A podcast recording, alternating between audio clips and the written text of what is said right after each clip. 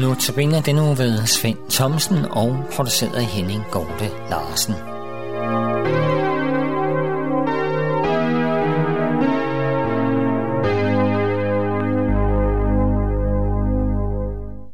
En ny notabene uge begynder i dag, og det er jeg glæder mig til at holde denne.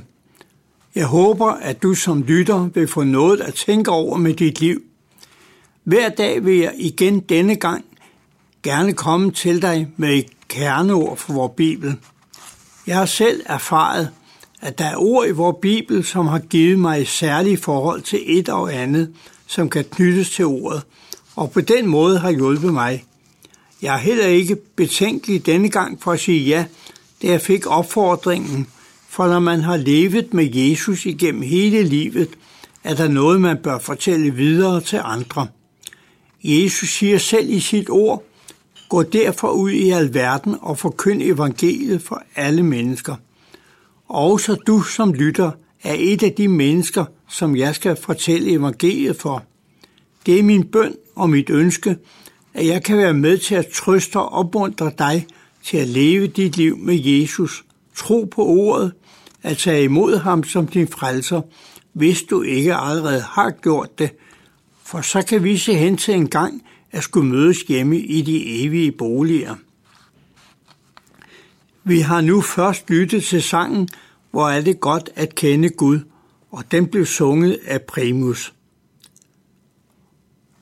I dag har jeg så stanset for ordene fra Johannes evangeliet, det tredje kapitel, hvor der i vers 16 står, at således elskede Gud verden, at han gav os sin søn den enborne, for at enhver, som tror på ham, ikke skal fortabes, men have evigt liv.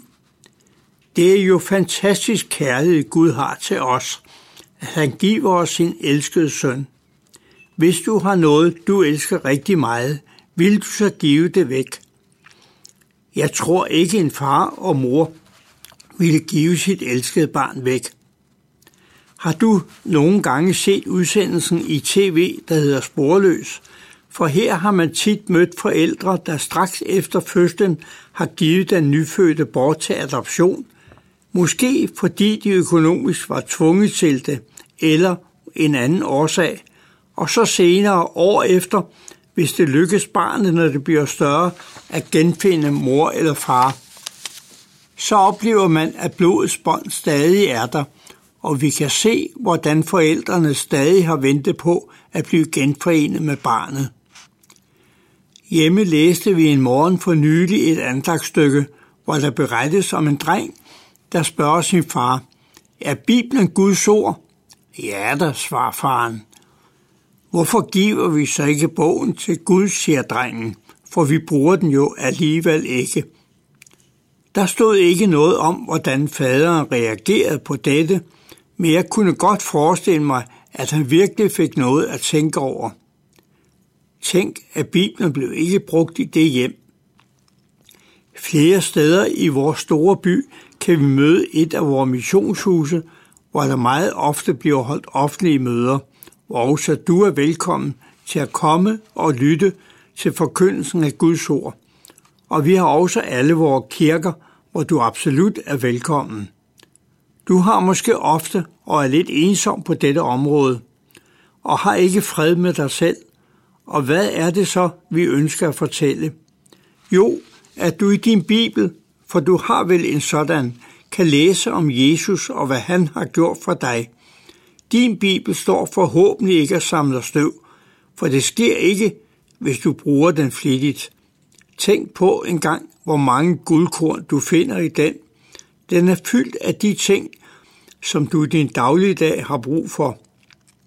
Hvordan er dit liv, Hvordan lever du dit liv? Hvordan er din fremtid? Hvad er dit fremtidshåb? Hvordan skal du klare visse situationer i dit liv? I sangen, vi lyttede til i begyndelsen, lyder det, hvor er det godt at kende Gud i sine unge år. Og i vers 3 kan jeg sige for mit eget vedkommende, at jeg har fulgt mit Jesu fjed. Han er min sjæleskat. Og jeg kan også sige, at jeg blev frelst fra synd og død i mine unge år. Min daglige bøn er, at jeg må blive bevaret i mit gudsforhold hele livet. Som sagt i vores kirker og missionshuses samles der en søster- og broderskare, som er på vej til himlens land. Og det er helt sikkert, at det i vores menigheder er der personer, som gerne vil hjælpe også dig til at vandre med til himlens land. Det kan du trygt betro dig til en person her. Flere steder i vores Bibel læser vi om, at store folkeskar fulgte ham, altså Jesus, for at høre, hvad han fortalte dem.